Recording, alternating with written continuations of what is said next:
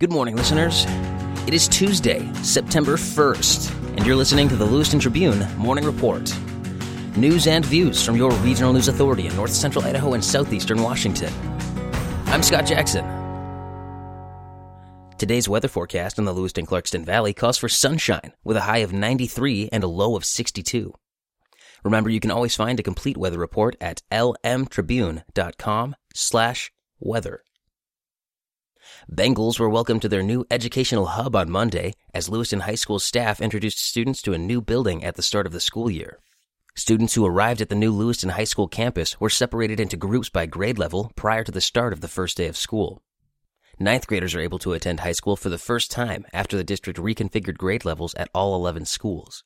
Sophomores also began their high school journey.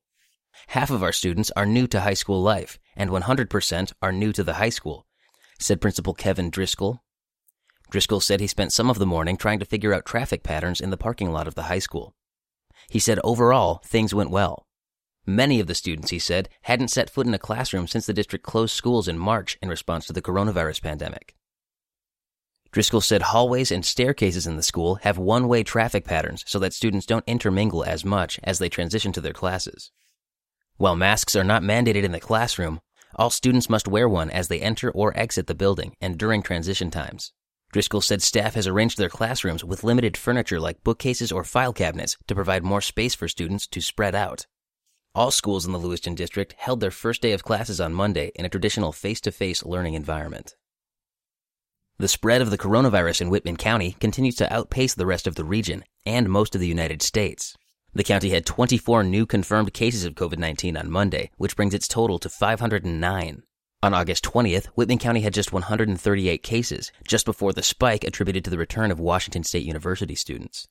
The recent rise has put Pullman seventh in the nation on a list of cities compiled by the New York Times showing the greatest number of new cases in the last two weeks relative to population.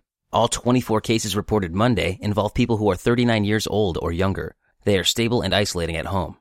Whitman County has had no deaths and just two hospitalizations since the pandemic began.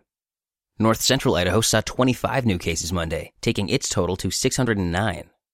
Nez Perce County had 14 new cases, while Latah County had 9. Idaho County added 2 cases to its total. On the ground firefighters, assisted by bulldozer operators, raced to scratch lines around the Whitetail Loop fire Monday. The 500 acre fire that started Sunday afternoon and raced up steep slopes above Ahsahka, where it consumed two homes, was less active during its second day. Firefighters working to gain control of the blaze were assisted by lower humidity, moderate temperatures, and calmer winds. Those conditions are expected to be replaced by both hotter weather and stronger winds starting today. A team including more than 180 firefighters, various engines, water tenders, and air support have taken control of suppression efforts. The Clearwater County Sheriff's Office has advised some residents in the area to evacuate. Viewpoint Road, Old Ahsahka Grade, and Whitetail Lane were closed. According to an Idaho Department of Lands news release, the nearby New Hope subdivision has not been threatened as of Monday. This concludes today's Lewiston Tribune Morning Report. For more on these and other regional stories, pick up a print edition of the Tribune or visit lmtribune.com. I'm Scott Jackson, and thanks for listening.